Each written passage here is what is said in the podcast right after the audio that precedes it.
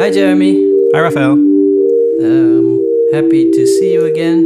Well, you can't see me, but hear yeah, me. happy to hear you again. I just saw you. You're back uh, stateside. Yeah, was I gone? Yeah, I was gone. Yeah, I'm here. I'm at home. Last And- last week you were in the Netherlands with a poor quality audio connection.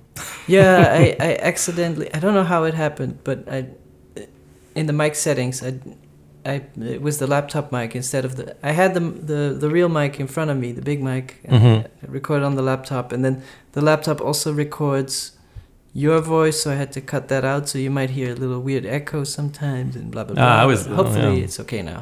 I was incredibly happy about the whole experience because it's it's always me making mistakes with the audio. So yeah. it was like it was like ah yes. I, I wanted to address something um, about politics because I'm always trying to avoid politics on the podcast because there's plenty of politics. You know, that's basically my main motivation. There's enough of that already. So, Mhm.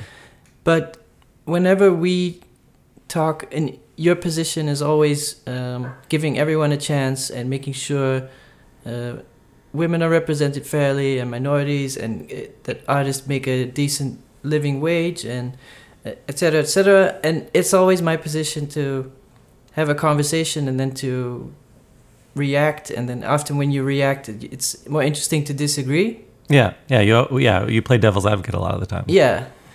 And then it might be that listeners think that, oh, okay, well, his position is further to the right. And then I spoke to some people at different openings where they started complaining that exhibitions are too PC, too politically correct, and you have to be a lesbian to get an exhibition nowadays or whatever. And I was like, whoa. And then I'll take the, the opposite position where it's like, oh, did you look at the statistics? Because it's still 70 to 80% white men, so uh, there's nothing to worry about for you.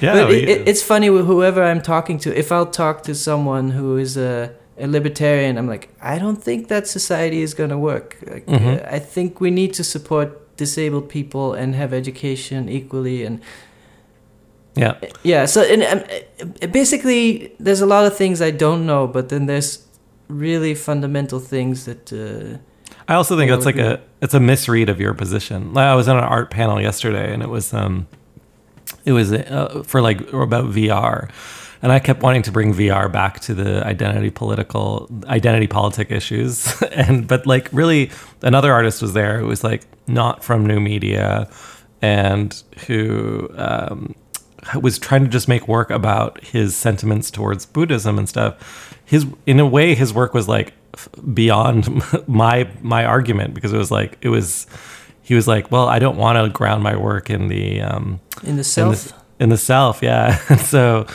um, there were points at which I felt guilty for like you know at times overindulging identity politics. And I think one of the nice things that you do on this podcast is remind our listeners that there are other pos- there are positions outside and it, of it, uh, it, I just of that. it, it's it's funny that they, they say this thing uh, white silence is violence and slogans like that.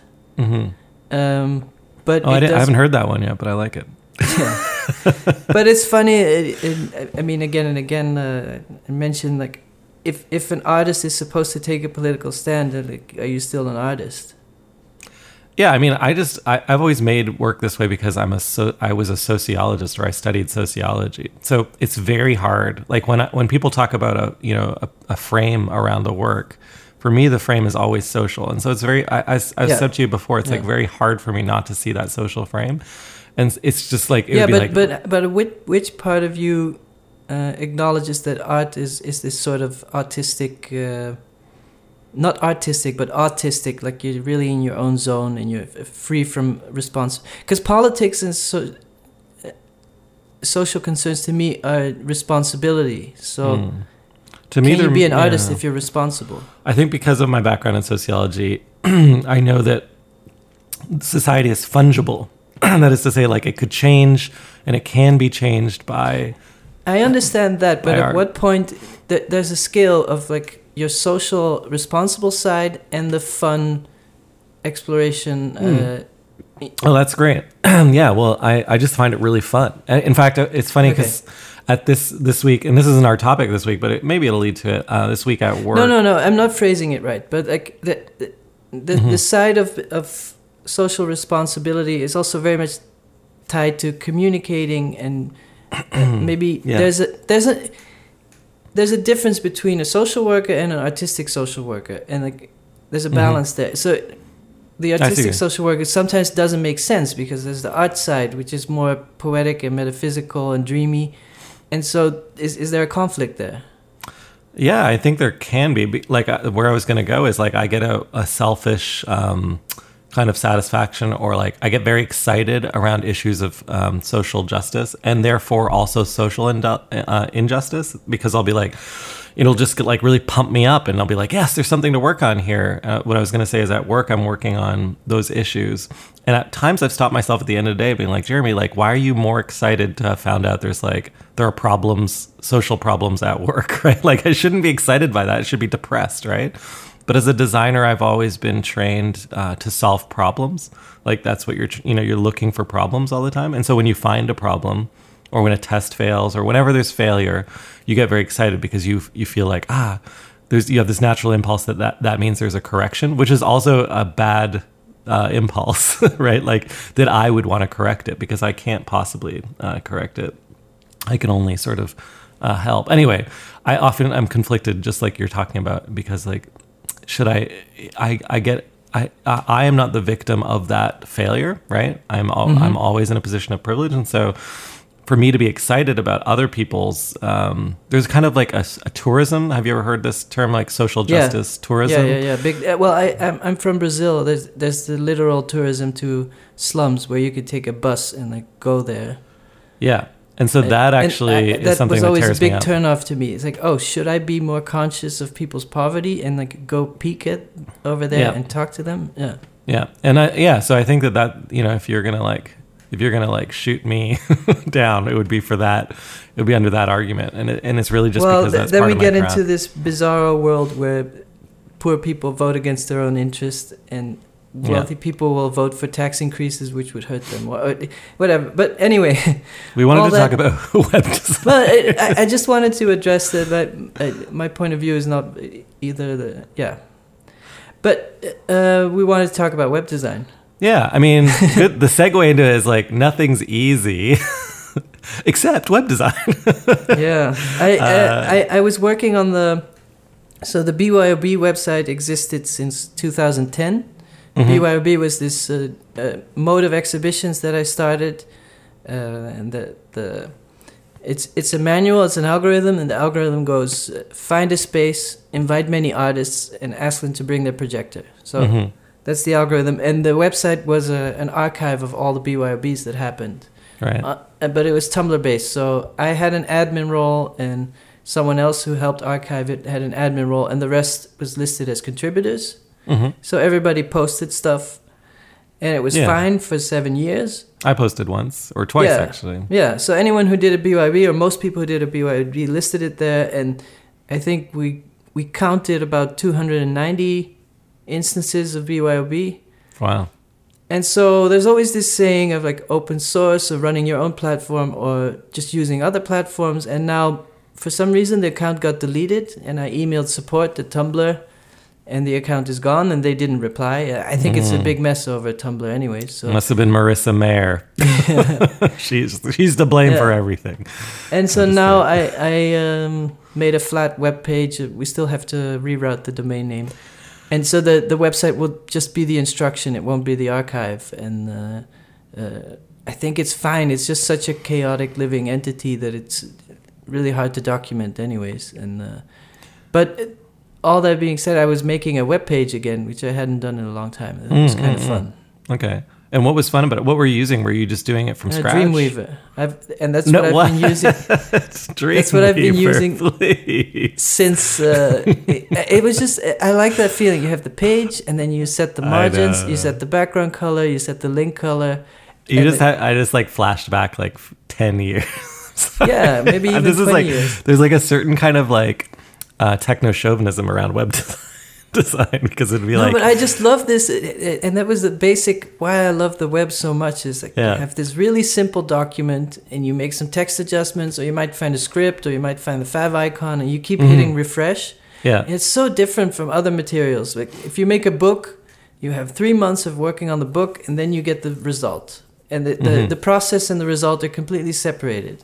And then the web is this malleable material that you're constantly, it's like, oh, there's a little mistake there. Oh, wait, this line break is weird. Oh, uh, Yeah. let me put a little text there. Oh, uh, let's make it 10% bigger. And you can keep changing it and changing it. I think it's very, I don't know other examples of, of publication where you can keep changing things.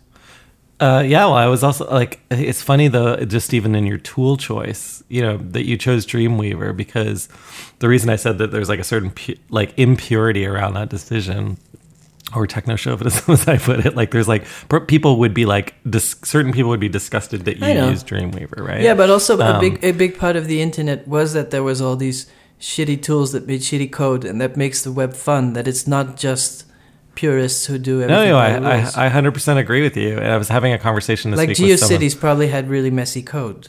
Yeah, yeah, exactly. Yeah, the purity of the code. It's Maybe, so maybe we have to explain a little bit that uh, a pure way of coding is having a text editor, and you know all the tags, and you you write everything purely and clean.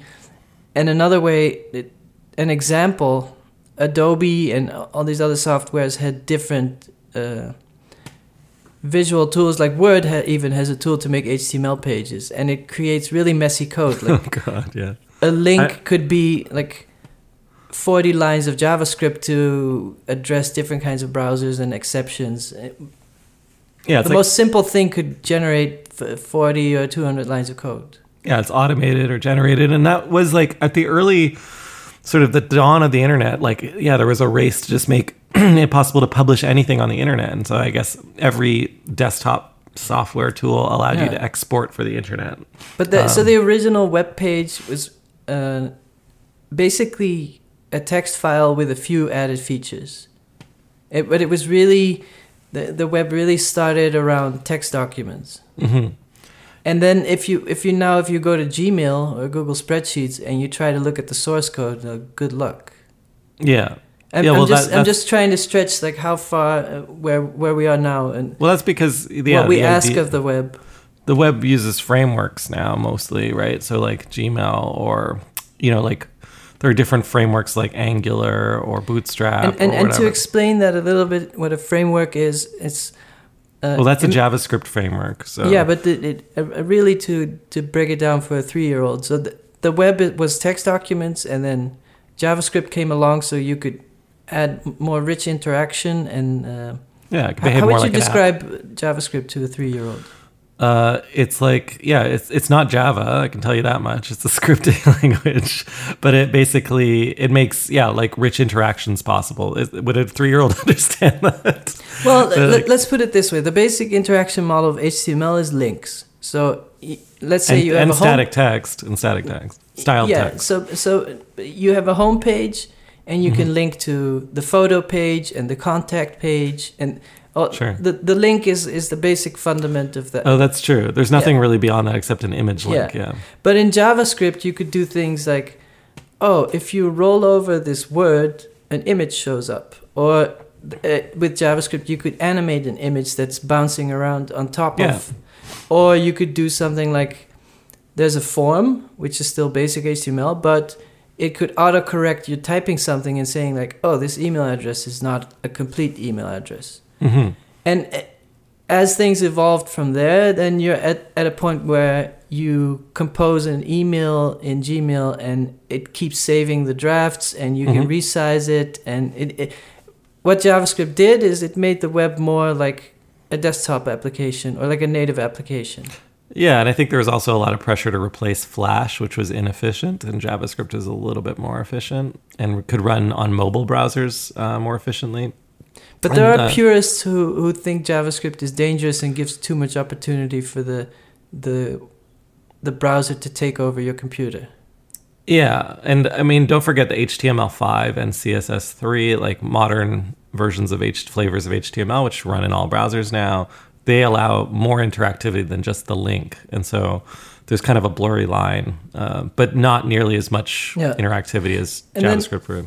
When I when I started uh, with internet art, uh, there was still a whole legacy of, of uh, net art purists who wanted to stay as close as possible to the original intent of uh, uh, what the what HTML was. Mm. So a lot of net art before '99 still they they might use the blink tag because that was a typical inside joke of it only worked Mhm. in certain browsers and it was a very and it was not supported later. So then you can have a whole body of work based on the blink tag and hmm and and I always felt like that that approach to net art was not universal. It's really hard for a lot of people to understand why that's funny. mm-hmm. Also, like even among the artists, though, the code base or the language was simple enough that anyone could learn it in a reasonable period of That- time. And I always think that's an interesting historical point. The same, the, the beginning of animation, where you can really, when you see the animation, you still feel that it's hand drawn and you can feel the process. And then Mhm. early web sort of has that homemade feel. Oh yeah, I was I was kind of looking through some old uh, work stuff. That's maybe what I mean with Gmail, where it, it, it it's almost like the operating system is just so hard to grasp what's going on because it does so much. Yeah, but then I think even starting in the mid 2000s with Web 2.0, like the idea of a single aesthetic for all websites starts to emerge. Like there are Where, some where like did that idea emerge? it just came out of a like there's this Web 2.0 style, and it was like is, is it the wind tunnel effect where cars just start to look more and more alike because of the wind tunnel? Yeah, that's a great way of putting it. What it started to become was about optimizations for conversion. And so there are a bunch of books uh, that came out near the end of the 90s and then into the 2000s. Like one that was a Bible that I was given was called Call to Action. Um, but then there's like Steve Krug's Don't Make Me Think and all these books that kind of came along and said, like, if you want your users to convert well, that is to get through the funnel of your sales funnel uh, to use your product or website, then you need to follow these rules. And there, and, and of course now we know that there are tons of blogs that are like, do this, and then do that. And Oh, and, and it's it's kind of like a the web is a one giant organism that keeps mutating in different areas, and then the the other cells follow if the mutation is successful. Yeah, that's what that I witnessed this firsthand when I started working. I guess not until I wasn't working in tech until 2010, but as soon as I started working at FreshBooks, it was like um, we would there was like we would notice competitors copy the website like exactly as we had ours, like almost you know even Yeah. the copywriting and stuff it's, as a shortcut. and a, a big part of it is as the web was more populated, as there were more users, you got into this really. Um, I, I'm try, I'm just thinking out loud now, but I think it's unprecedented the level of measuring that you can do on the web because you could run TV ads and see Mhm. how well people responded, but there was there's a delay. But with the Mm. web, you can really constantly adjust the machine in different regions for different periods of time and see like if if this website looks like this at 8 p.m. do people buy more Mhm. if this website looks like this in North America or in Europe or in Asia and you try different versions will people click more will they stay longer it and it, it it's it's so scientific compared to any medium before Yeah, like there's no print, uh, there's no poster that's like changing itself uh, on on, a, on an hourly. yeah basis. and there's no delay like you can Mhm. measure the effects of different posters you could run different posters in different areas that's but true. it's really hard to measure Um, no, that's very true. So the measurement, the But- scientific but the measurement part's interesting built in. yeah so, so it, as far as i know it's unprecedented how um, scientific that is Well, and I think that all of that affects. I mean, in technology companies, I don't know. Here's my question though, because I've talked about this before. Of course, there's A/B testing, there's multivariant testing. Now there's like cluster analysis. There's like AI being applied to all this. Blah blah blah. I could go on, and it's like websites are designing themselves, etc. But Well, to give an example, What of, are- of- what are of- of average people machine doing? learning? Like Yeah. they, they ran a, an algorithm on YouTube for the recommendations to make people watch longer, and Yeah. the algorithm figured out by itself. Nobody came up with this idea, and it sounds pretty obvious, to show shorter search results, shorter videos on mobile, medium length videos on a desktop, and long videos on a, set top box on, in the living room. yeah, And it figured that out by listening to the user and seeing what works. No, but it, it sounds so obvious. Of course, on mobile, you're going to show short clips, but the machine Well, yeah, they figured that out itself. Yeah, that was a suggestion that it made based on um, like yeah, all the data that they were just they started feeding in uh, data into an unstructured model, like and, it, and and that was one of the patterns it uncovered, and then they optimized around that pattern. um, the one interesting thing is they could have gone and talked to people and probably figured that out pretty quickly too. They could have talked to a bunch of people. Well, My yeah. question is though, like whether that those decisions are affecting individuals. This is where I think it's interesting for our listeners because like the artist website or even just like if you're out there and you're like a human being and you want to take part in the internet, some people might argue that it's impossible for you to compete or to be a part of it or to work outside of the platforms that exist. And I want, but I wonder whether that's true because you just mentioned you're writing and you're creating a new website for BYOB. I create websites all the time, um, but I, I use Well, Bootstrap. a lot of the articles that people share on social media are on different domains than on the. Not everything is native content to the social platforms. Mhm. Someone Yeah, might share a New York Times article or like a weird uh, outsider web blog or. But like, what are artists creating their websites in uh, these days? Like, what's the? Are they using Wix.com or something like that? Which, by the way, is uh, I, I found out recently. Really, f- the, they're going after the flexibility that you crave. Like when you were talking about Dreamweaver, um, Wix is like trying to serve that market. So if you get into Wix, it's very different from Squarespace because it lets you do whatever you want. Like even if you want to make it look bad, and they're marketing it that way now too, which most people used to laugh at a Wix. website. Yeah, exactly. Because most people used to laugh at Wix for that reason. Like, oh my god, like you could make it look terrible um, because It's like Squarespace had these beautiful templates and stuff. Yeah, yeah. Maybe without getting too technical, we can look at different eras of web design. And like MySpace was definitely an era. It was like And a was- resurgence of the GeoCities vibe.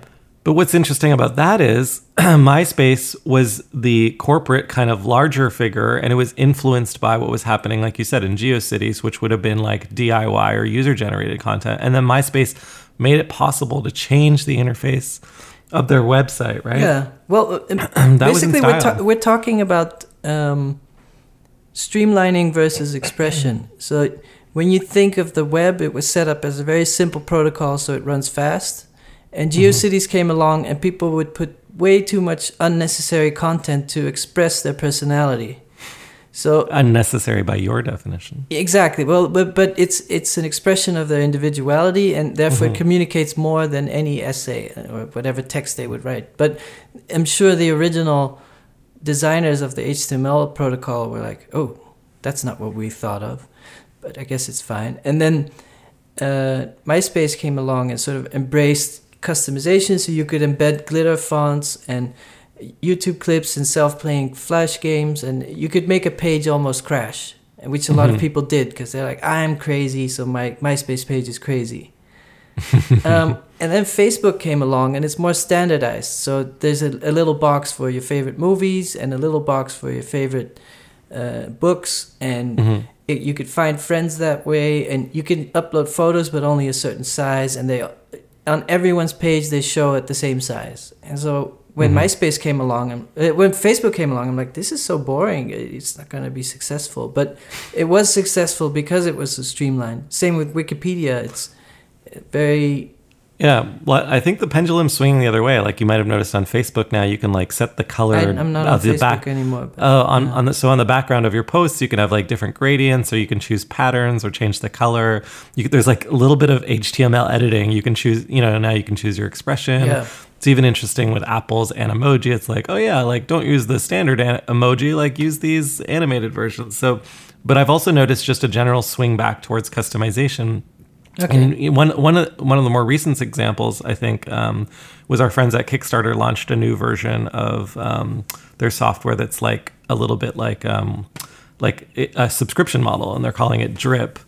Uh, and what's interesting about like so it's like Patreon for our listeners that are familiar with Patreon. It's like you know every month your subscribers get a certain amount. And Raphael actually, him and I, we we both considered whether we wanted to participate in this thing called Drip. But was interesting talking to because we had our opportunity to be part of the beta. But was interesting when we were talking to the people at uh, Kickstarter responsible for it, they were saying like we're really working hard to make sure that it's not about the drip brand, it's about the user's brand, right? Like the creator's brand. And we want to offer a lot of customization over how they manage their page, which, but it just reminded me like a flashback to MySpace. Um, and because a lot of these websites took away the brands of, um, of their users Yeah. in exchange for their own. But the the exchange is funny because um it, people often criticize Instagram and, and uh, Facebook for being too addictive and being too much about vanity. hmm But I find myself, if someone mentions an artist quickly, and it, I used to Google image search would be the fastest way to see what that artist, just superficially to think like, okay, is this a figurative painter or is this a, a, Yeah, a sure. non-monumental sculpture? Just quickly to see, like, refresh your memory. Ah, yeah, what, what's that person? And because um, Instagram is so pure, you can only post images and tag them. And if you tag them intentionally, you know the image is really that's the image you're looking for, especially with Mhm. artist names. It's just so fast when things are so uniform. When the when the design is so far in the background or so strict. Well, what you're talking about though is like the utility of the internet. Like there's a, it's almost Yeah. acting like a utility, like wa- it's like water power yeah, Google image exactly. search. And, and and when you open the hot water faucet, you want hot water and yeah. The cold, and you can mix them a little bit, but those are it's pretty binary. It's pretty. The problem with that is it it's pure content without any kind of differentiation. Yeah, so you can't Um, show interactive content in a Facebook post. Not really. Right. There can be a play button, but in, that's always what what's bothered me with a lot of platforms. And what I liked about the web is that uh, you can make um, media that are not listening to the rules of like, is this a movie clip? Mhm. Is this an audio file? It's like, no, Right. this is something completely different. And it's funny because 'cause a a, few years computer- ago I was working on. A computer can do so Yeah, much yeah. more than play videos. No, no, you're right. A few years ago I was working on helping um, an organization in the UK with a few others. Um, uh, an organization in the UK called the Moving Museum. They wanted to redesign their website, and me, me and a few other internet artists or media artists got involved in helping them out. Uh, Joe Hamilton was one of the others. Um, and uh, oh, I won't I won't give the whole list of names that, that were involved, but our premise was they wanted to have like an online gallery, and we are like. Uh, we were like, well, the web design should also reflect that the media that you're going to show in this gallery is not going to just be images, right? Like that, that's not what internet artists create. They create interactive media. So it was really funny. Harm was the, you know, our friend Harm was like, he was the developer, and we're like, we need to find a way to embed to create because we wanted to create a gridded, like a like a contemporary page with a grid with different panels. And we we wanted each panel to be like an interactive panel but the artist could like have full control over that panel. And that meant they could like put whatever they wanted into that panel.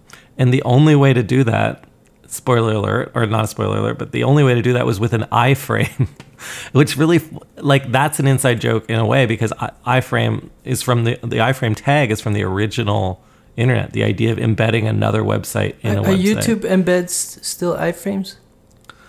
Uh, YouTube embeds they you can still choose the iframe option, but they just to, default just for our users option. to understand what an embed is, kind of, uh, our listeners. Sorry. So yeah, well, there the the traditional way to embed was always iframe, but then there are other methods that came along. And what's What interesting a about beautiful name. I frame. I- It's like what an artist does. What do you do? I frame. it's true. It's true.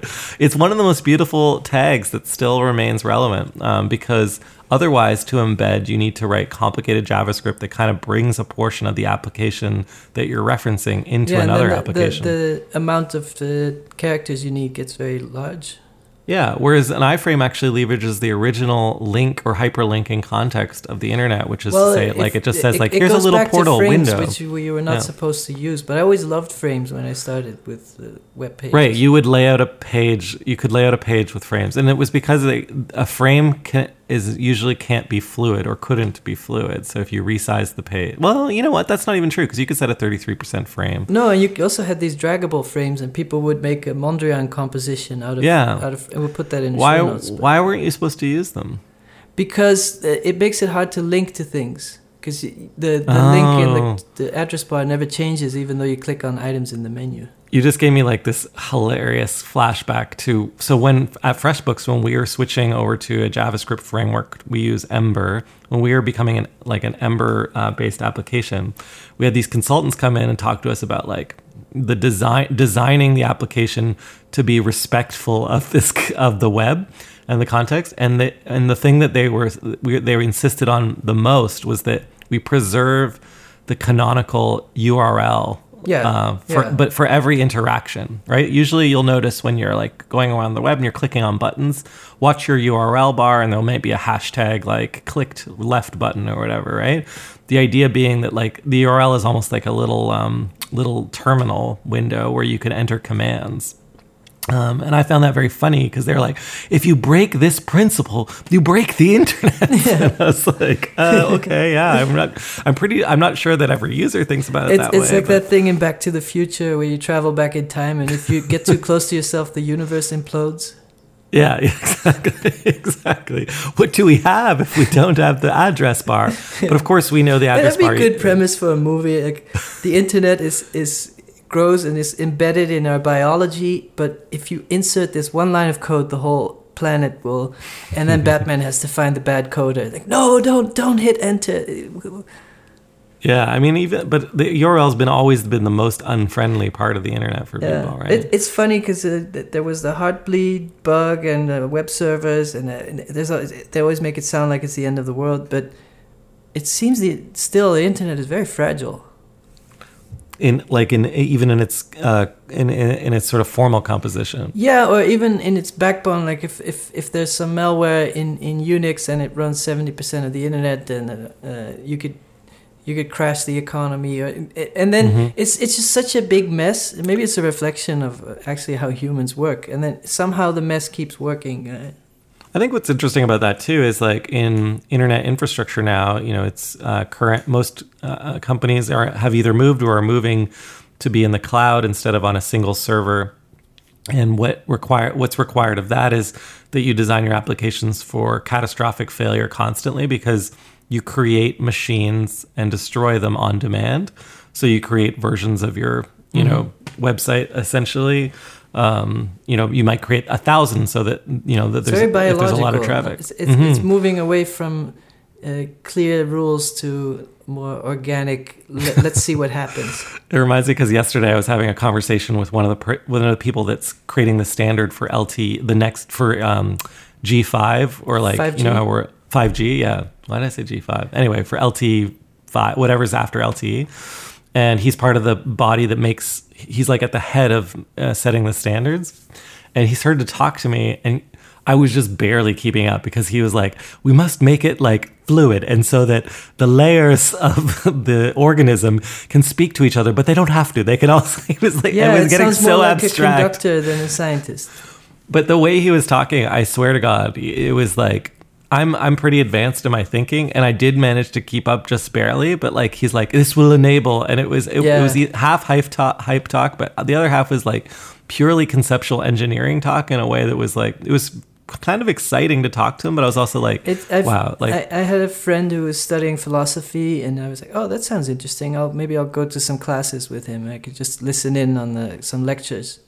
mhm. And you go there, and uh, it was linguistics. It's pretty dry, almost mathematical, and you're like trying to follow, and you can follow for 15 seconds, and then you zone out again, and you're like, "Oh," and you just you get at the limits of your brain capacity. It's very. But I think the issue for me is, you know, if we go back to your original statement, is like the early web, it felt like anyone could pick it up, and I was a child when I picked it up, and could and could create content. yeah, because compared to coding applications, it was very simple.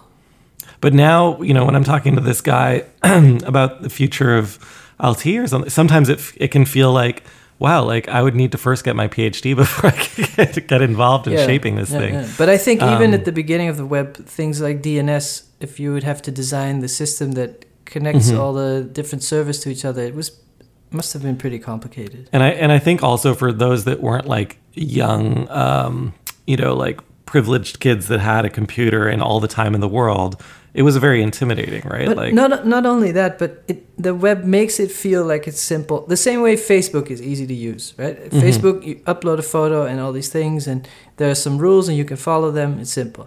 And early HTML was simple, but building a browser was not simple, and then Mhm. building an operating system which the browser runs on was not simple. So Mhm. it's it's just as low level as being part of a social network. It's pretty. It it, it makes because you're editing the code, you feel like oh, I'm really in control here. But um, especially back in the day, all the browsers render the same thing so differently, and so Hmm. you weren't in control at all. Mhm. You, you feel like oh the independent web, and uh, I, I had so much to say, but uh, Well, I spent most of my time not doing web. So I started out doing a lot of web stuff as an artist, and then I was like, nah, like I can't really do what I want to do anymore. So I started coding applications. Yeah, that's Um, what I noticed that a lot of new media students. Like sometimes I'll do an artist talk and talk to students, and then um, I ask them, "Are you guys interested in the web?" And they're like, "No, it's too limited." right, right. Yeah, and I mean, but it's less and less limited. So, I mean, I think what people are pushing for now is stuff like WebVR or WebAssembly, where it's basically like it's just an application that you happen to type it into a But the- URL. then it's again that problem of expression versus utility, where uh, you're getting closer and closer, more computing power. You're getting closer to the processor. You you have more JavaScript. Is it gives you more permissions, or, or you get access to the graphics card. hmm And then you make these things that just make the smoke comes out of the laptop when you run it. I know I've dreamed for like at least a decade that my web, like my artist website, which is out of date, of course, it always is. Everyone's artist website is, but like Not mine. I dreamed that it would be, I dreamed that it would be like you'd enter like a 3D room or something like that. And you'd like, Yeah, th- like, that's a it would look like my work. That was know? one of the early visions of the web that it would be this uh, uh, like Second Life.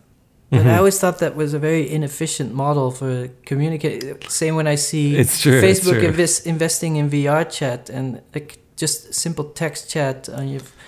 It's a fine line because now you have the emoji, and maybe that is an efficient way to show what you're up to. And I mean, it's I, for me. It's like not every. You know, you would assume that by now in this uh, in this age that we would all be reading choose your adventure, choose your own adventure books.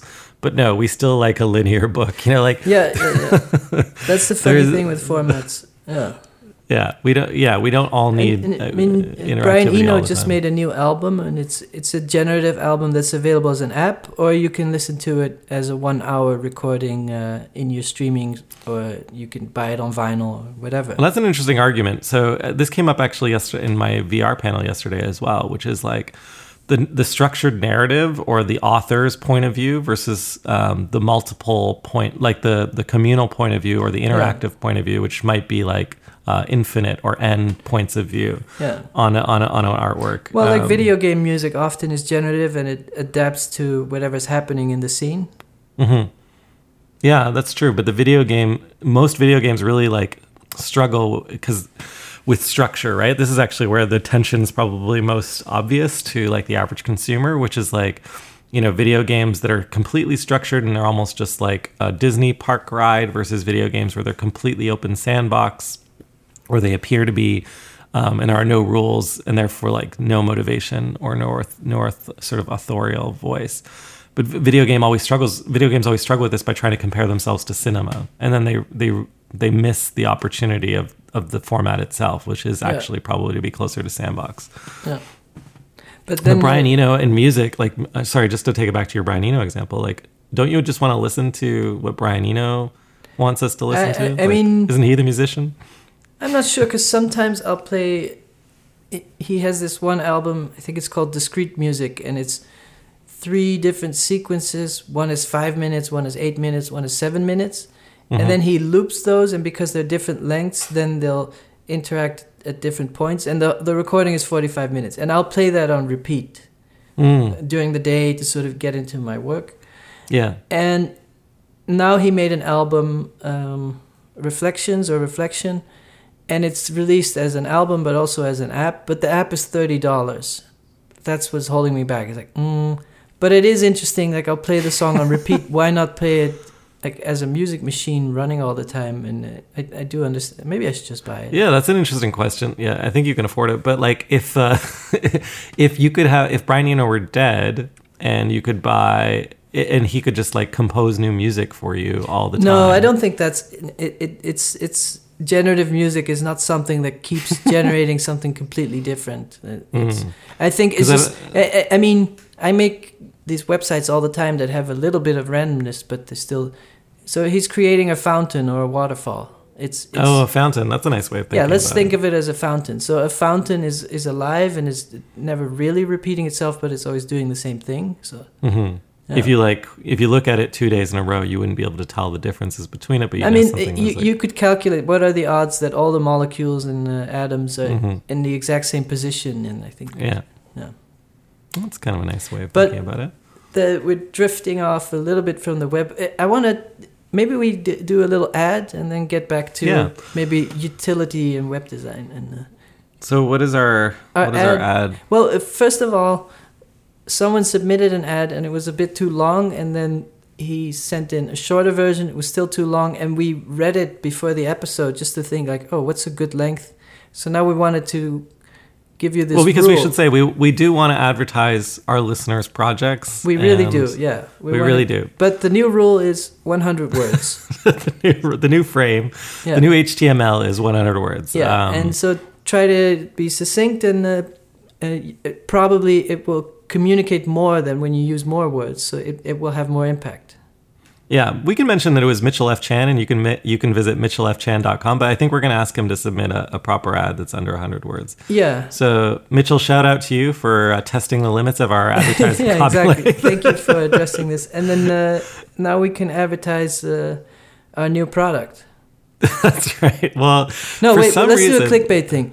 This product is going to change the way you see the world. Uh, okay, yeah. Is it? Uh, yeah. So I, I wrote. I, do we have copy here? I wrote like something jokey, but like, okay, I'll just say it. Wait, so we have to buying- sip. We have to drink from our Oh, cup. okay. Here we go. Oh, it tastes better.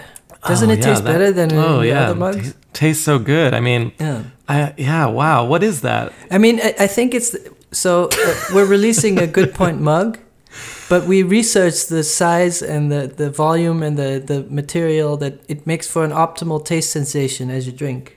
Mm, yes. I mean, if you hate buying gifts for the holiday season, but you love Good Point, why not buy a Good Point mug? That's that's really the yeah, point. and Uh, it's really the thing when you're sitting there with family or coworkers and they're listening, and then whenever you enjoy what they're saying, you just reach out and point the mug at them, and they know you've made a good point.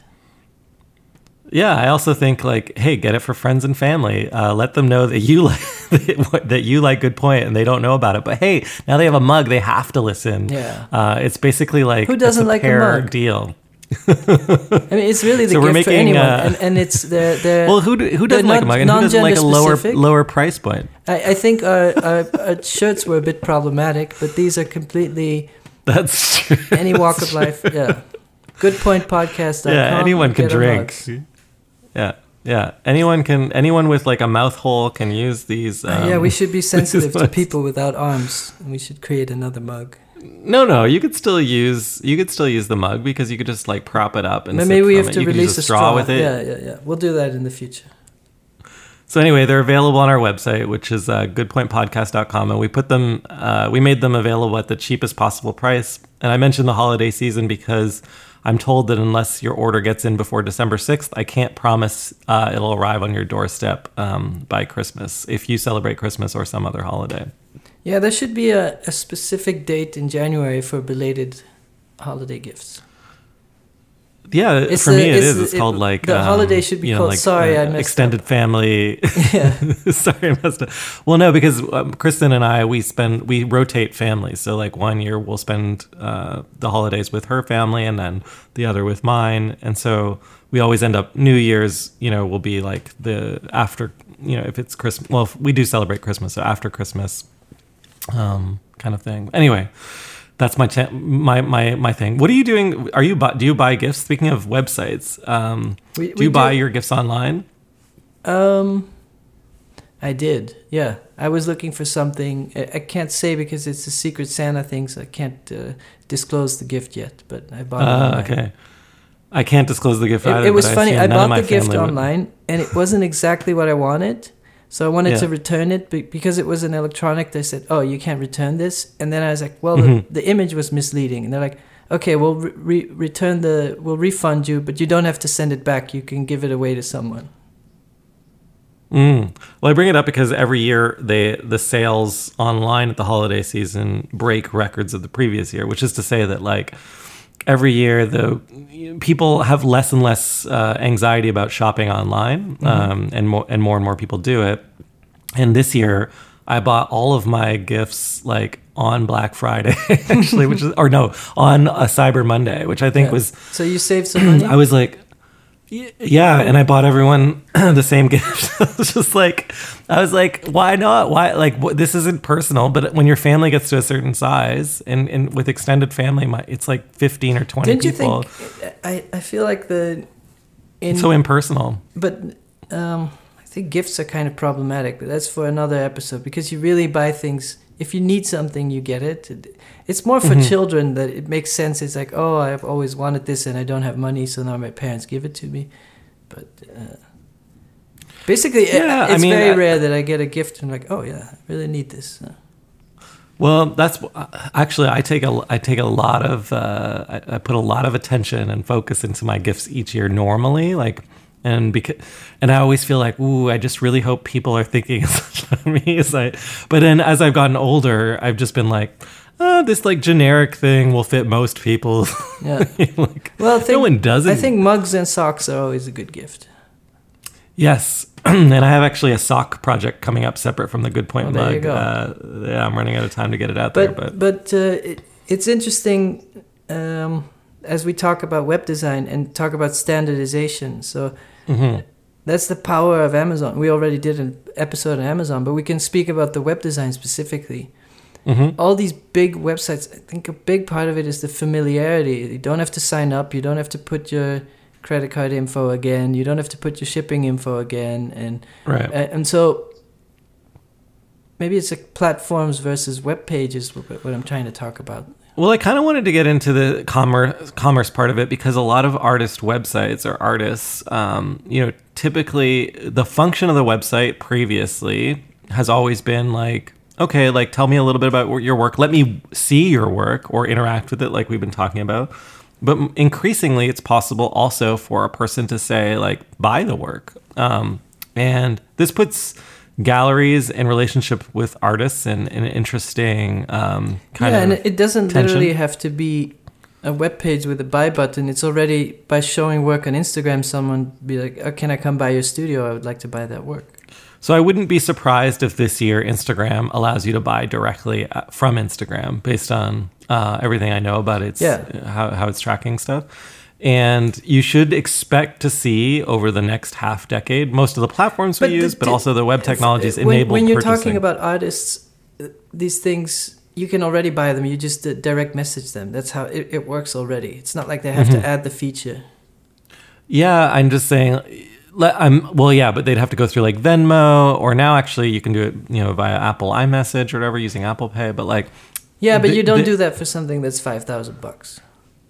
Well, I know. So like, you know, artists are selling smaller things on their websites. I know my gallery like put up like a Shopify store on their website, I just, and I was like, I just think that only works for street artists. And any other artist, the small price things just are more hassle than they. Uh, mhm.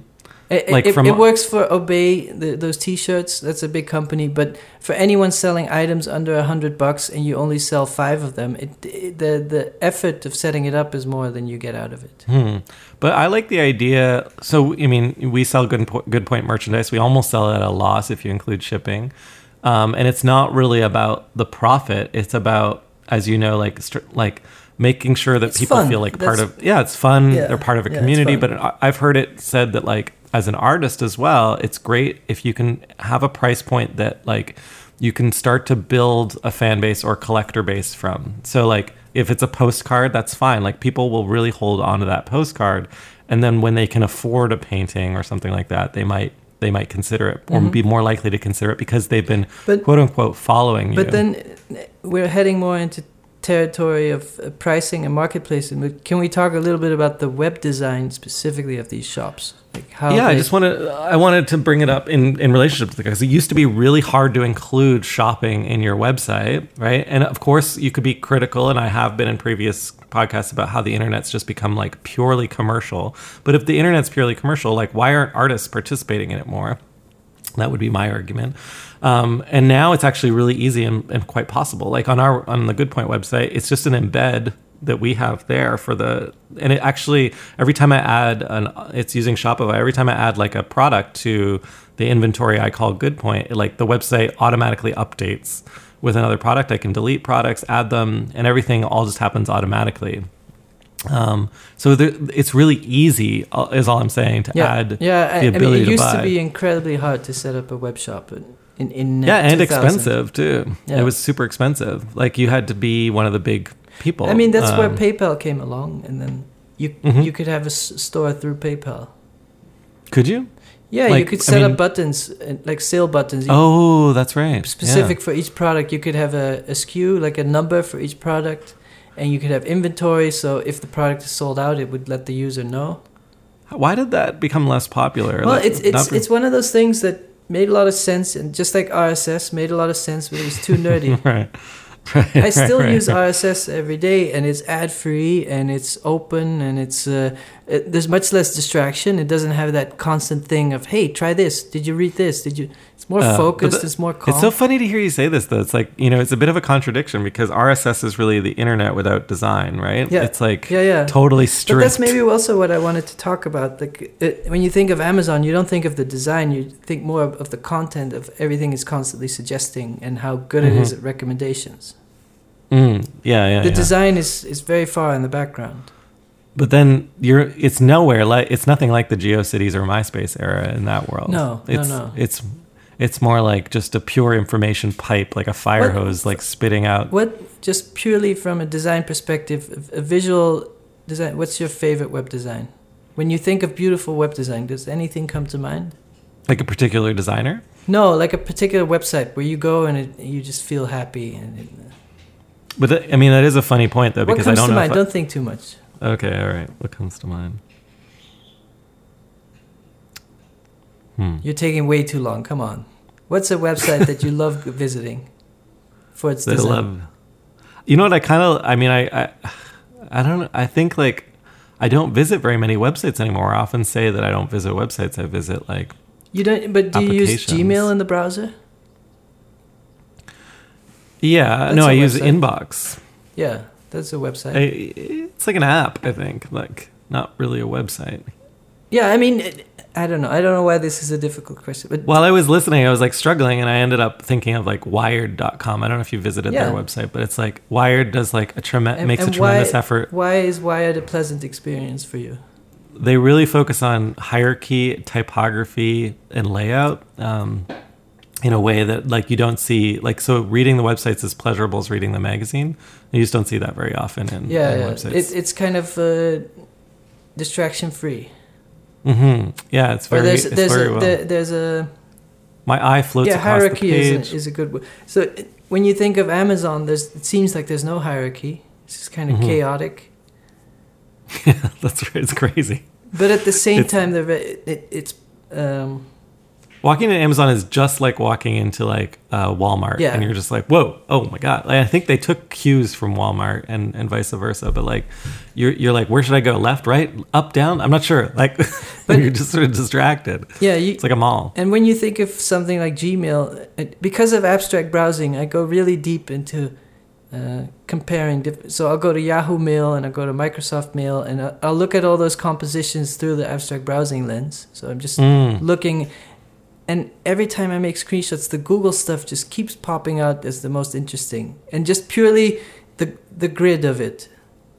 And so, what is the pattern uh, with I, Google? I don't know. It's very hard to put to words, but I, I could show you. But it, it uh, just try the plugin and like compare Yahoo Mail and uh, Windows Mail and uh, Mhm. Gmail, and it, you just see because the abstract browsing highlights the structure, so it's almost like the the Mhm. skeleton of a building, and you just see that the fundaments of, of it are stronger. But I know that you like really a lot of density. Yeah. Um, Yeah. And so I work in obviously in web design through FreshBooks I, on application design, and work very hard to create like on our new version of our app, like for there to be clear hierarchy, for there to be like enough room so that you're like breathing room for the eye, so that you're not distracted by other So- elements, and and for it to be like friendly for touch and all the and like there's all the and contrast is right and all these things. and is is most uh, what part of the traffic is through apps and what part is through the web? like most is through the web for us. It's because people are working on their laptop and then they, Yeah. that's why they sign in and sign out. Yeah, a lot of creative people And- who still do work on their laptops. And do you guys consider making native apps, or is the web fine? we have native apps for Android and, and iOS. No, no, but for Um, the for the Mac and for the Windows. we get asked that all the time because people don't a lot of people don't want to have their browser open but we so we have like a chrome widget that you can install which is funny that like injects our website into other websites but um, but, we but don't like, have like a some people app. might want to have just a menu bar tool to sign in and sign out. no i know that's a common request i would love if that could happen but it's not a current i mean i don't know it might happen Yeah. uh, I no, I, I sure. totally understand why that's it's very expensive to have all these different operating systems and security issues. And, Well, then you have to maintain it. That's the thing that people don't understand when they're when you whenever you ask for a feature. And this is maybe not a web design topic, but it's like a web app topic. Whenever a user web asks for a feature, web design, yeah. Yeah, well, you still have to like maintain that feature forever, and so it everything goes through like a sort of a cost analysis Yeah. to decide like, but it could hey, do be, we want to put that It could in? be a selling point where it's like, oh, this other service, this competitor FreshBooks has this really neat menu bar tool, so I'll switch to that, and th- and then everybody What's- has to do it. What's funny is that most consumers don't make decisions based on the number of features that they have. They make it based on whether they feel like the product can help them achieve their goal. Now, if their goal has a feature embedded in it, like or it's a constraint about you know on, uh, regarding whether or not they can use the product, very few people would just choose a product because it has more features. It's it's a very rare thing actually. And a lot of competitors in any category make the mistake of thinking like, if I just add more features, more people will use my product. I mean, uh, that's, just what not true. Microsoft always thought. That's what they did think, yeah. And now they and so they have to start from scratch, you know. Obviously. Can you put a link in the show notes? That, that I think there's a few screenshots of like the the height of Microsoft Word being complicated. I think they slimmed it down, but there's crazy screenshots when you open all the toolbars and So I work with people who work at Microsoft, and they tell the story about how um, they they actually had a thinner toolbar, uh, and they had like managed to get it all into menus and stuff. But when they interviewed users about like the features that they were adding in relationship to their purchasing decision, no one knew what they were talking about because it was all hidden away in menus. So then they that's when they introduced the ribbon, and that was like an in- innovation. And usage increased because people could see it. So then they got addicted to that, and they just kept adding things. yeah, it's like it's more kind of like a ribbons on top of ribbons. in a, a big airplane Yeah. with all the buttons. Yeah, like imagine if you're in an airplane though, and you had to open a drawer to get to each dial, right? That's the. that's why the, that doesn't always work. So you know? one one of my favorite websites is Wikipedia, Mhm. and it's it's a very almost Craigslist type of web design. It, We Mhm. can talk about Craigslist as well. It's very beautiful. Like the Craig, yeah, and Craig has a very particular point of view on on design. yeah, and then um, but you when you're talking about hierarchy of information, I find Wikipedia just to be so fast, and I really care about speed in web design. Mhm. And Mhm. do you would you change Wikipedia, or are you happy with it when you visit it? Okay, I think it's great. There are two things though. Like I often find myself as a user using the find, like trying to find something within it. So the the table of contents is is kind of in a good spot right after like the little site sort of like summary. Um, but I often find it's difficult to quickly navigate, uh, even with collapsed kind of headers and things like that, to find the specific information that I'm looking for. Can you, can you Um, make it make it very simple for us to understand? Like, let's say you're looking for the history. You're probably looking at the history of feminism. So you're Yeah, browsing, right. like, name an author you're looking for, and then what are you trying to find? And then I'm trying to find like, did they do this or where were they that? Like this, the the it's not always consistent. But Like, let's say you go a- to Madame Curie's uh, research, uh, the, the Yeah. scientist. You go to her page, and what are you trying? I'm just trying to understand. Like, Yeah, like I'm trying to, un- I might try and understand historical content. So some, I, all I'm trying to say is like some Wikipedia pages are structured, it's seemingly in one way, and then the next one is structured a different way. Um, and it, I guess it's because of different categories, and they probably fall have different structures for different categories. But I, I'm I'm probably always looking for historical context on uh, on a particular thing, and they don't always have that, right? So it'll be like and it there'll be different measures of like whether they're filled in or not. The other thing that I'm always looking for is more images. Like they have that one tiny image mm, yeah, uh, on the right. If you click in, you get a bigger image, but I might want to look at a lot of images. And then when there are images like embedded within the article, I just find that that they don't treat images with as much respect as they could. But it's again Um, maybe a speed decision, or you don't think that's Yeah, that's probably right. I think it's a great website. I I'm just trying to critique it. It's like you on the opposite side. like, yeah, yeah, yeah. uh, and I know that they're looking for money right now, right? And it's one of the few uh, sort of foundations that's pub like that's publicly funded or patron funded on the internet, and that doesn't seek a profit. yeah, yeah. And um, what's another website we could look at? And that, you You want to just do critiques of websites? now? yeah, yeah, I would love to. Yeah. Uh, well, this is the thing. Like, what is the website you visit most that's not an app? Um, I use RSS, so that's how I get a lot of the content. And I, rarely I go to. Sometimes I'll um, articles will come up in my RSS, but it won't show the embed. So I'll go to The Verge or Yeah. Recode or one- websites like that. So you never go to like the most visited website on the internet. I think is Reddit. No, I don't go there so much. But I I visit it a lot for abstract browsing because it has the craziest web design. It's so dense and weird. It's it's like if you if an engineer didn't have eyes, it could only read text and never. It, I think Reddit looks like someone has been coding and never previews the website in live in the browser. It's just like no, the code is fine. That's what Reddit looks like. But you know what's funny? it a lot it, of the it looks internet. like you're looking at tags basically. okay, I just want to say one thing though, which is like, and this is good. But this also Reddit is a good one like to talk about because it's it's really beautiful to me. Yeah, there are a lot of these websites though where they're actually just um, they're expressions or more complicated expressions of one of the most unsung heroes of the internet and internet design, which is the forum, the web forum, Yeah, yeah, which has yeah. been around since the very beginning. And It's the a, BBS for- was kind of a foundation of the internet, right? yeah, That's- and was this so- social like gathering place, you know, threaded conversation. it, it really for- is the visual you, you the visual equivalent of a conversation of, of human contact. That's archived for all of time for like how many like you don't outside of the internet you're not having conversations where that's archived And, and, then like yeah, and then available publicly. Yeah, and so i've always just thought it was like I, uh, though reddit conversations are sometimes uh, not politically aligned with my values i do love the idea that these conversations exist. They're like these little time capsules um, and the people the the concept of an upvote or downvote which was popularized i guess by Digg and other websites that are now gone Reddit's like one of the last places where that kind of still exists. There's obviously um, a few others in the coding community, yeah. um, but but I do love that this you know that this exists. It's almost no, like it, it, it brings me to tears, and it, it, I find it so beautiful. Just uh, the structure of it is really, yeah. yeah, So I mean, that's that for me is like if if you added a, a layer of expression on top of it, like imagine it's, it's Reddit almost a with like, spreadsheet version of, of human contact. right, right. Yeah. Yeah, and I, what's the only thing that's interesting about it for me in terms of web design is that it was designed once and it really hasn't changed very much. Like it's one of the few, again, like we said, the iframe and then like the forum conversation or threaded conversation. Um, those things just have not changed very much in 25 years. Email, obviously, we Yeah. talked about previously. Yeah, Um, when you talk about yeah. websites I visit, I visit a lot of clothing websites, like uh, uh, brands that I follow, and they all resist going on Amazon.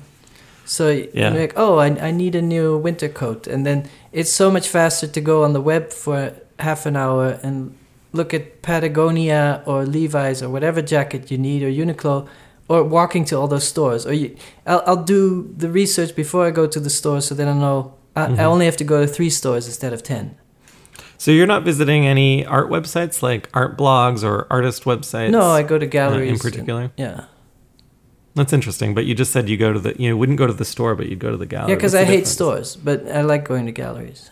okay. Yeah, that It's that simple. different experience. But my, uh, what's interesting with all the the fashion brands, I think they all use the same backend. It's like Oracle or something, and they all have this thing where you will click on a category, and for a brief moment, the whole page is disappears and then appears again, and you'll see the same bug on. Levi's or on a high-end brand or on Dior or whatever, they all have the same bug. I think they all use the same server. It might not be a bug. It might be um, using data to um, reprice like dynamically. Yeah, yeah, the- some conspiracy. or or do come, some kind of split testing for Yeah. you. Uh, Some conspiracy. That's probably that. Uh, but How, I mean, I think a often lot do of you go to uh, Infowars? zero, zero times a day. yeah. And Facebook is a website you visit. I will say this though, like I visit the New York Times a lot, but via their web app, which is just r- a browser in an app. And we haven't talked about this yet, but like uh, on mobile devices, like Apple made WebKit, like the browser available as like a, as, and a lot As of web apps even on another app. yeah, but also on the desktop, there are different frameworks that allow you to do this too, and it's become common. Like if you use Slack on your desktop, that's actually just like a web It's basically Safari View. with a different window. Yeah, yeah, and I think it's um it's funny because we assume that the web browsers are you know and the browser wars are over and there's just like you know Chrome one or whatever, um, but actually there are like hundreds of browsers in a way that that come to you via these like these But embedded it's, it's similar to iOS where you can have another browser, but it's the same rendering engine. Yeah, it's just a rendering engine. And that's all a browser really is is a rendering engine to take it all the way back to the HTML uh, early days. Um, Just to explain not- for our listeners, a rendering engine is the thing that uh, looks at the code and then decides how to present it to you. hmm And I think the company that used to be at the forefront of this was F- Mozilla, and it was a you know foundation and like you know very much like publicly minded, and their Firefox was always the fastest browser. And then they like wanted to get into operating systems because they saw this like kind of impending app world that we now live in. But it's funny because now they're they're they're investing back in uh, the browser again and, So- and claiming to have the fastest browser. And when you when you're talking about New York Times in a web app or desktop Mhm. app, wait, can you explain? yeah. Uh, it's on your it's on your desktop or on your phone. Well, I don't have the New York Times that way, but on my phone, the New York Times, yeah, it's just a web browser. It's very irritating actually because it's not updated for the iPhone 10. But it's Like- it's an app. Yeah, but it's also you can tell it's just a browser. Oh, okay. So it's Um, kind of slow. yeah. You mean? Yeah, you can just see it's rendering. Are you uh, are you a web subscriber? Yeah, I subscribe to the New York Times. And not to a Canadian newspaper. No, it's uh, actually probably a good point, but I like I read more American news than I read Isn't Canadian isn't news. the the New York Times becoming more and more clickbait? Do you feel that? way? Is it? I read a lot of op-eds that Oh, feel that way, and then I read and I tweet them, but they're like they're pretty good at it. Uh, yeah, potentially maybe it is that way. Anyway, I don't know what's our good point today. Like, what are we trying to get to here?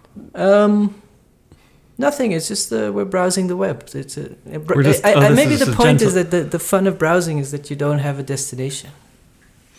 So that's actually something interesting. So browsing comes from the concept that there was a the, of the hyperlink, right? Which is that there was this textual kind of like browsing. You think of browsing, you think of like turning a page kind of thing, or maybe Or you think walking of walking through down. a library or through a bookstore. Walking through a library. Yeah. Yeah, just like picking up whatever you like, you, what takes your fancy as you walk by. Um, do you feel like the internet still enables that, or does it? no, is I it think more like too much of it. Yeah, it's it's addictive. So it keeps suggest the the idea of the the lazy loader. Or what do you call it? Where you can just keep yeah, scrolling. yeah, lazy loader, hmm Uh, the infinite scroll? Infinite scroll. Yeah, I think the infinite scroll gives the, the browsing sensation more, or recommended articles, or uh, your friend recommends this, or Well, my argument is always now that we browse with our eyes in these infinite scrolling environments, which is actually a more natural way to browse because there's no apprehension. What happens at the when there's a click is there's the tension of like, will I like what I find on the other side of that click? yeah. Um, but the infinite scroll and the the visual browse browsing experience is one where it doesn't matter because I can just keep scrolling, right? Do you do you ever browse Artsy to find out about new artists? No. What do you think of the Artsy website?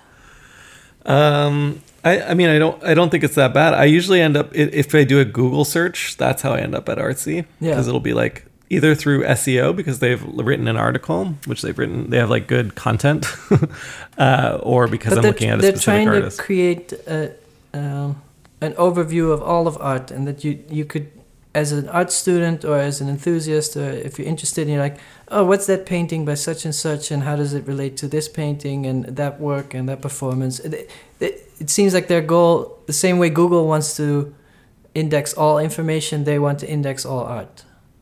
So I just landed on artsy.com and I provide a real time critique. Yeah. So I, I landed, I started to get interested. There's like browse our collection or something. And the first thing they put up, like, and then two seconds later, a pop up comes up and it says Artsy, discover and collect art made easy. Enter your full name, email address, create password, and Oh, those are- sign no, up. No, yeah. And I'm le- so now I'm going to close that because they're just trying to capture my data before I've even understood the value of their website. um, I wonder what the success rate is of those pop-ups. I mean, probably not very high. Pop ups typically have a less than 8% success rate, like 4% or something of users actually read them. Um, yeah, here I'm seeing interesting merging painting Because artists to follow. I think Artsy exists because Wikipedia doesn't do the, the the community is not so interested in art. I mean, I know some good people at Artsy, so, but i I'm finding right now I'm very confused by the website. It seems to be doing a lot of different things. Fair So the- preview, but this is an interesting point. Uh, like we've gotten so familiar with our top ten websites that to ask you to go to another website is a learning curve, and people are like, and it, in the beginning of the web, it was assumed that every website has a different navigation, and you knew Mhm. that, and it, it, it wouldn't scare you. But I think now it's like, oh, I'm outside of Facebook. Wait, what's this? A hyperlink? What's that? I mean, I'm like looking at emerging painting next to current auctions and artists to follow, but it doesn't tell me why I would want to do any of these things. Hmm. Why should I follow an artist? Yeah, I don't know. Landscape category. Who cares? Anyway. um, Okay, yeah, what I'm having a hard time is figuring out what I should do. one website Like, I use a lot is, where- is where All would- Music. Do you ever use that website? No. if you want to read uh, uh, reviews of albums and, and it's kind of like IMDb for music, but oh. um, it's a website I keep coming back to, and and I I feel like that's kind of what artsy should be, but music has so much. The, the audience is so much bigger that there's more uh, content. You're bringing up a really good point, though. A lot of people do use websites that are review websites. That is Oh, yeah, to say, here we go. websites that review the websites of other websites. uh, so, like, I use Rotten Tomatoes a lot, uh, or Pitchfork would be the one I use versus AllMusic. And I'm looking for recommendations on other content or, you know, So there the you. contents of it- other it's, websites. it's nice to have the voice of experts. Yeah, this I mean, which is why we all uh, were so excited about um, social networks in the first place because it allowed us to like ground the internet in the recommendations of our friends. But I find now that we don't trust our friends yet. Well, I think the problem with friends is that they don't actively rate things. So it, and and you don't want to share everything you listen to. So it's it's But a huge portion of the internet is review sites. Yeah. You're, you're, and you're absolutely right. Like um, the other one I, I read is I forgot about, which is Wirecutter, which is it just does ele- like product reviews for electronics. oh, that's so if you're going to buy a new pair of headphones, I, I also it came up a lot in my uh, browsing uh, review websites when I do the research for abstract browsing. There's this website called Top Ten Reviews. So you yeah, search yeah, for a printer, and then it it makes this diagram of the ten printers and uh, a, a weird kind of graph, and it makes for very interesting compositions. Well, here's a question. This is like a naive question. Why isn't there like a top ten uh, like uh, website for artists, or why isn't there like Wirecutter for artists or something like that? Because it's too subjective. It would be like this Jeff Koons sucks. This uh, Marina Abramovic rules. I, I something like think the scale is so different. The scale of people who are interested in inkjet printers and the scale of people who are interested in performance art. Yeah, but like it would help the audience. It would help Yeah, any it- new it- audience similar, understand what's like good and people tried to use uh, Yelp for art critique, and then you could uh, critique a gallery and quickly browse that way. And uh, But the thing is, it, it reminds me very much of music. You know, when you if you get into a new musical genre, it's very disorienting at first. You're like, oh my god, who are any of these new people? Yeah, There's right. thousands of yeah, people exactly I've never like heard of. music. It's like oh, And then you're like, what's the first thing? I should listen then You to? have to Yeah. research that. Yeah, but you all I often will look at reviews and ask friends at that point, be like, "Who's the first person I should listen to so that I understand Yeah. this?" Right? And so that's what review or sites even if you do. get but deeper, you're like, oh, I really love Kraftwerk, but where do I go from there? hmm But if you were to like visit a website for art, what like Hyperallergic's probably like the biggest one, right? For art reviews, or artforum.com or something. It, it's funny, but I just don't trust art reviews. I just don't trust other people and their opinion on art. But that's maybe because I'm producing art myself. So Okay, so I'm on hyperallergic.com right now. What music playing plants can teach us about consciousness? Uh, that's one of our top stories. Is Leonardo Salvator Mundi going to the Louvre? Guess what? Like, if I've never heard of, if I'm not, if I'm new to art, this is not helping me at all. They No. require the emotions of so if, interpretation. if you have a website like last.fm, which had this idea of uh, you you type in an artist, it makes a radio station based on that artist and plays different. I, I think the Mhm. benefit of music is that it's all the same file format, and and art is Right, it would be hard. Well, that's what Artsy is trying to do. I mean, I, Artsy probably should though be more structured around recommendations than just like browse. Yeah. I, I think the browsing only makes sense if you know what you're looking for in a way, but I could be wrong. But I, I think it's a I- I similar know. problem to, to when museums uh, have their mission statement to bring art to people and educate people, and it turns out that most people are not interested.